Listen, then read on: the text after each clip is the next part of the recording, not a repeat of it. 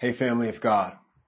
Jesus is the King who brings peace, which is good news for disciples of Jesus who seek to know Him, to trust Him, and to obey Him. Look, in today's incredibly volatile environment, it's really easy to start looking at other places for our peace. We can look to the Oval Office for our peace. We can try to look to the halls of Congress for our peace.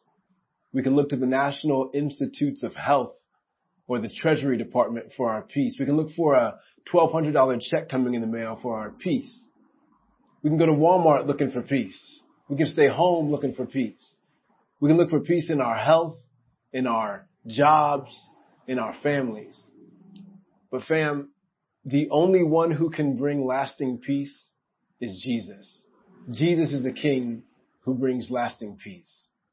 This Sunday, April 5th, 2020, is the Sunday we celebrate as Palm Sunday, where Christians around the world remember Jesus' triumphant walk, entrance into Jerusalem. We're going to look at that passage from the book of Luke today.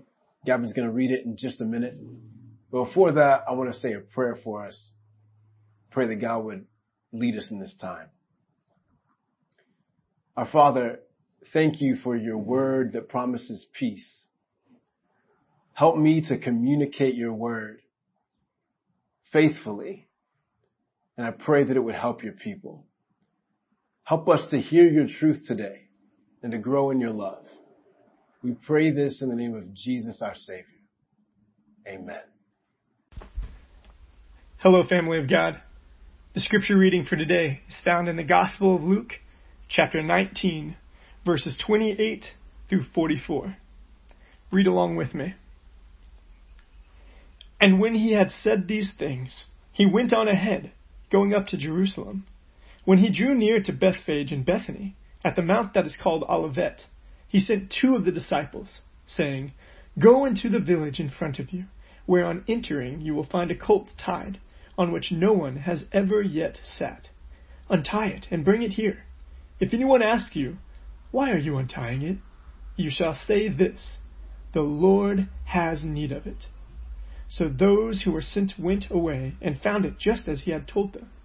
And as they were untying the colt, its owner said to them, Why are you untying the colt? And they said, The Lord has need of it. And they brought it to Jesus, and throwing their cloaks on the colt, they set Jesus on it. And as he rode along, they spread their cloaks on the road. As he was drawing near, already on the way down the Mount of Olives, the whole multitude of his disciples began to rejoice and praise God with a loud voice for all the mighty works that they had seen, saying, Blessed is the King who comes in the name of the Lord, peace in heaven, and glory in the highest. And some of the Pharisees in the crowd said to him, Teacher, rebuke your disciples. He answered, I tell you, if these were silent, the very stones would cry out. And when he drew near and saw the city, he wept over it, saying, Would that you, even you, had known on this day the things that make for peace, but now they are hidden from your eyes. For the days will come upon you when your enemies will set up a barricade around you and surround you and hem you in on every side and tear you down to the ground you and your children within you. And they will not leave one stone upon another in you, because you did not know the time of your visitation.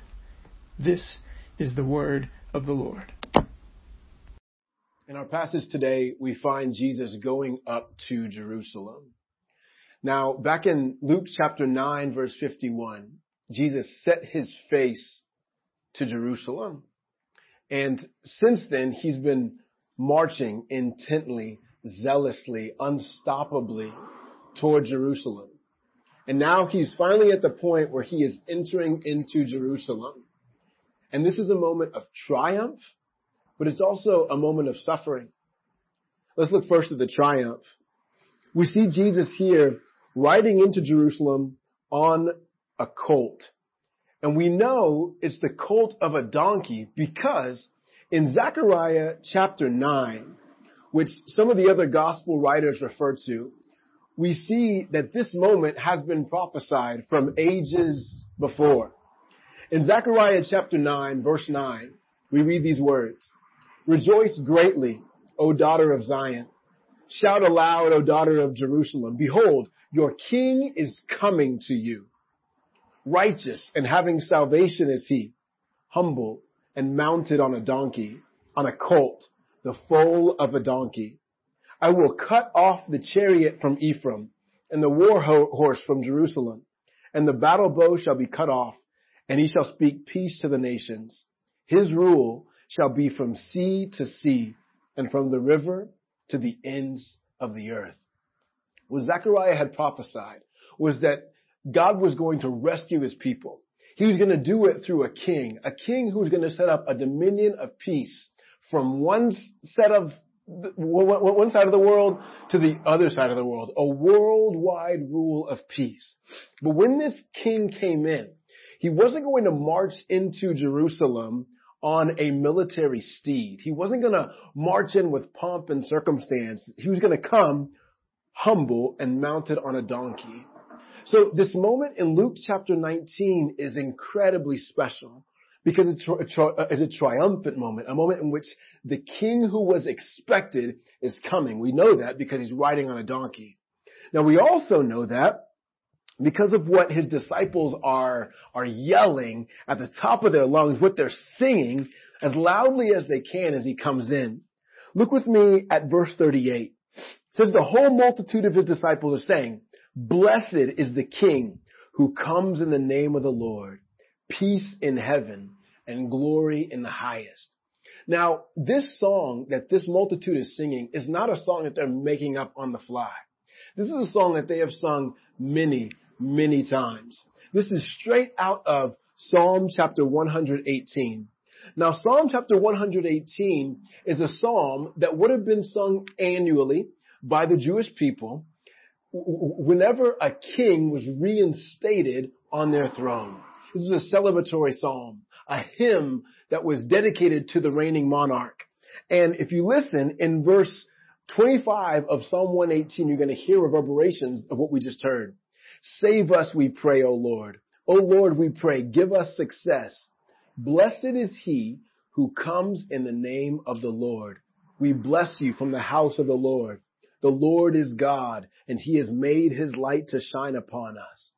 You see, whenever the, the people would sing this, this hymn, what they were doing is recognizing that God is supreme, but this king is set up by God to reign and they're recognizing that this reign is a good reign. This is a reign that is in the name of the Lord. This is the reign of a king who is, who is acting out the character of God, who is bringing peace where there has been distress. And so when this multitude of disciples in Luke 19 begins to exclaim Psalm 118, what they're doing is they're saying, Hosanna, the messianic king who we've been waiting on to bring us peace has finally come. So we know this is a triumphant moment because Jesus is riding in on a donkey to fulfill the Zechariah promise, uh, uh, prophecy.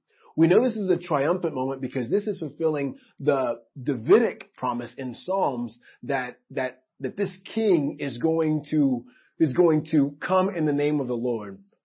But it's also a fulfillment of the Isaiah prophecy. Look at how Jesus responds in Luke 19 after the Pharisees dismiss him.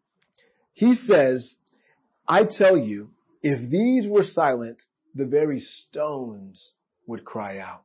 What Jesus is saying is that, listen, if these folks around here, if they weren't shouting, if they weren't singing, if they weren't rejoicing, if they weren't praising, all of creation would praise me now.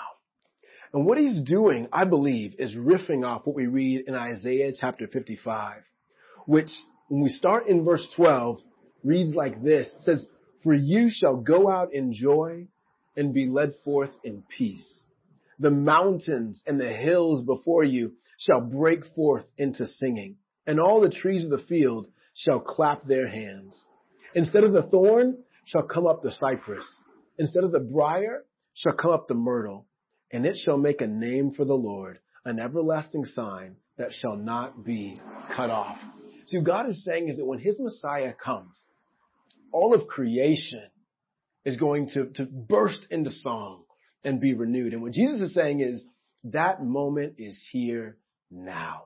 Jesus is the triumphant King of peace who's bringing his peace to bear for his people. But this isn't just a moment of triumph. This is also a moment of suffering. See, throughout the Gospel of Luke, Jesus has been alluding to this moment.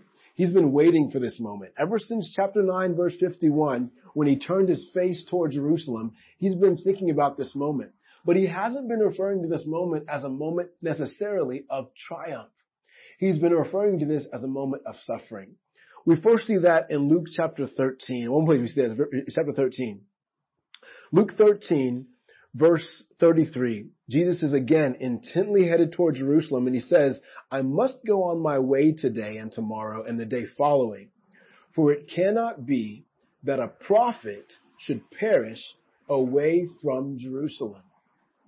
It cannot be that a prophet should perish away from Jerusalem. What Jesus is saying is the only place prophets are killed is Jerusalem. So that's where I'm going.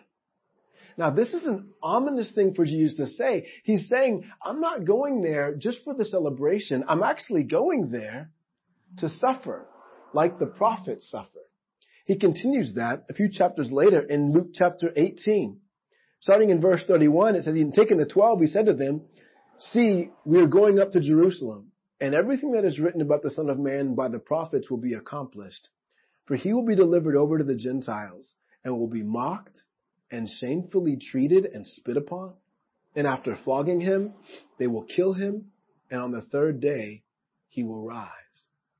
Jesus is saying that I'm going to Jerusalem, and Jerusalem means the city of peace. I'm going to the city of peace as the king of peace.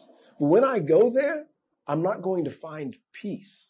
What I'm going to find is flogging and mocking and spitting and crucifixion. That's where I'm going. I'm going on a mission of peace, but I'm going there to find suffering. This is a pathway to punishment for Jesus. And we see him lamenting that reality of what he's going to find in Jerusalem in verse 41. And when he drew near and saw the city, he wept over it. Now this is Jesus in the midst of a multitude of disciples who are celebrating his arrival. He nears the city and begins to weep. Why is he weeping? He says, verse 42, would that you, even you, had known on this day the things that make for peace, but now they are hidden from your eyes. See, he knows that when he gets into the city of peace, he's not going to find peace there. Because what he's going to find is not the appropriate, majestic reception that is fitting for the King of Peace. What he's going to find is rejection and dismissal and crucifixion. He's going to find suffering. And because of that, he pronounces judgment. And this is the judgment that comes for anybody that rejects the King of Peace. For the days will come upon you when your enemies will set up a barricade around you and surround you and hem you in on every side and tear you down to the ground, you and your children within you. And they will not leave one stone upon another in you because you did not know the time of your, time of your visitation. Jesus is saying, because you don't recognize me as the King of peace, judgment, destruction is coming your way. Now, there's, there's two ways that people in this story reject the coming of the King of Peace. And I believe that, that those two ways are ways that we still see people today rejecting the King of Peace. One is a moral rejection and one is an immoral rejection. If you look with me in verse 39, we see that some of the Pharisees in the crowd don't take like the disciples and celebrate and rejoice and praise Jesus when he comes. But they say to Jesus, teacher. Notice they don't call him king like the disciples do. They call him just teacher, any old rabbi. They say, rebuke your disciples. See, these moral leaders, these Pharisees, these who are the prime examples of what religion should do. These are, who, these are those who, who keep the law of God, what they think of as perfectly, but in just a few days are going to reject Jesus and send him off to the Romans to be crucified. These Pharisees see themselves as already moral, as the bringers of peace, the peacemakers. They reject and dismiss the King of Peace because they're not willing to let go of their own self-righteousness. So one way that we can reject Jesus is through our morality. We can dismiss Jesus by saying, hey, I'm moral enough without Jesus. I don't need a savior. I can work up to my own standards. And this, this can plague non-Christians and Christians. Sometimes, sometimes those of us who grew up in church can, can think that, that, that we can earn our own peace just by doing enough good things by reading my Bible enough or going to church enough or praying enough. I can somehow earn God's peace. But what the Bible says is that we can never earn peace with Him. That the only way we can have peace is because the King of Peace rode in on a donkey and then a few days later was crucified, took the punishment that all of us earn. See, none of us are moral enough to keep God's law perfectly. But Jesus, the perfect Son of God, did. And then he took the punishment that we deserved. He died on the cross for our sins. And then on the third day, he rose again and said that if you just turn to me and trust me, then I will give you my righteousness in exchange for your punishment. I will give you what I deserve because I took what you deserved. Now that kind of grace is free. None of us can work up enough, have enough righteousness, do enough good things to earn that kind of peace with God. But Jesus on the cross achieved it for us. So whereas the moral leaders here dismiss Jesus, we don't have to if we just trust in him. But the moral leaders aren't the only ones who rejected Jesus here. There's a character in this story who doesn't even appear in the story. And those are the immoral, the pagans. Some would even say the Romans would be these that they're the ones who, who know they have rejected God. They're living life any old way they please, trying to serve any old God they want, and they know they're not right with Jesus, the incarnate Son of God. They know they're rejecting the King of Peace because they've already given their allegiance to another. They've given their allegiance to Caesar. These Romans don't even show up in this story. So whereas the moral leaders dismiss Jesus and reject him, these pagans just miss Jesus and therefore reject him. And a few days later, they're going to crucify him on one of those, one of their crosses. You can be immoral or moral and miss Jesus, reject Jesus by missing him or dismissing him. But the way that disciples of Jesus receive Jesus is by faith and surrender. Now I want to bring your attention to my favorite characters from this uh, story, besides Jesus, of course. Now, I want to start at the beginning of this story. Jesus is coming into Jerusalem. He's, he's somewhere around Bethphage or Bethany. He's up on the Mount of Olives and he sends two of his disciples, unnamed disciples, to go. And they're supposed to go into the next village. And when they, when they walk into the village, they're going to see a young colt who's never been ridden on, who's tied up. And Jesus says, I want you to go untie that colt. And then I want you to bring that colt to me. But if anybody, if you see anybody there and anybody comes and asks you, why are you untying the colt? What I want you to say is, the Lord has need of it. And then bring it to me. Now these disciples are pretty impressive because this is, a, this is a massive risk. I want you to go into this village. I want you to see a colt that's tied up. Clearly it has owners. I want you to untie it and I want you to bring it to me. And if anybody asks you what you're doing, just say the Lord has need of it and they're going to be fine. That'd be like somebody saying, hey, I want you to go over to, to Walmart. I want you to walk into the parking lot. You're going to see a brand spanking new Chevy Cobalt, uh, two door. Um, the door's going to be unlocked. Key's going to be in it. I want you to go and I want you to start the car and bring it to me. And if anybody, if you see anybody there who, who asks you any questions about it, just say, uh, the owner, uh, needs it. And so these two disciples take this massive risk to go and jack this donkey and they, they, they, they go into the village and they find it just as Jesus said it was. And they go, they see this colt who is tied up. They untie it the owners come out. Now, I want to point out these are my favorite. These owners are my favorite characters in this story because owners in Greek is the word kurios. Kurios is the same title that we see used for Jesus over and over again, which is the word Lord. So these disciples get into the village and the owners, the kurioses of this donkey, this one young colt, which means these are probably some pretty poor characters. If they have to share ownership of this one young colt, they come out and they say, why are you untying uh, the colt? And the disciples look at them and say, the Lord has need of it. Now these are the Lord's. These are the owners. And they're supposed to say, the owner needs it. Can you imagine being the owners of this colt? Two dudes run up on your colt and say, and start untying it. You come out and say, hey, why are you untying our colt? And they say, the owner needs it. At that point, what is your response? Your response can either be, you don't have any idea what you're talking about. I've paid good money for this colt. This is my colt. You can't take this colt from me. Or to recognize the Lord, the real owner of this colt, needs it and then surrender it to Him. These owners are my favorite characters because unlike the Pharisees and unlike the Romans who reject Jesus by dismissing Him and missing Him, these poor owners in this village, somewhere between the Mount of Olives and Jerusalem, surrender everything they have to Jesus. They surrender their colt. And that colt becomes the colt that fulfills the Zechariah prophecy, that lets Jesus fulfill the Davidic prophecy and the Isaiah prophecy that the Messiah is going to come triumphantly into Jerusalem riding on a donkey. And he's going to do it because he wants to bring peace.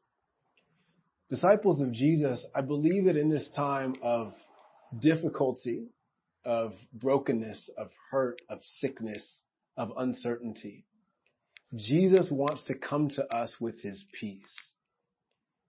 He always wants to come to us with his peace, but in this time he wants to come to us with his peace, inviting us once again to surrender ourselves to him. When Jesus comes to us, just like when he comes to Jerusalem, he comes weeping over the chaos, the sin, the death that he finds there. And he comes promising victory over the sin and the death in our lives and victory over the sin and the death in our world. But he comes offering peace. But that peace is only peace that we get when we submit to his kingly reign. If we choose not to submit to his victory, then that peace comes looking like a sword. It comes with destruction and brokenness and more chaos. But if we choose to submit to his kingly reign, then his coming looks like feasting, like dancing, like the celebration of all creation. It looks like the King of Peace. God bless you.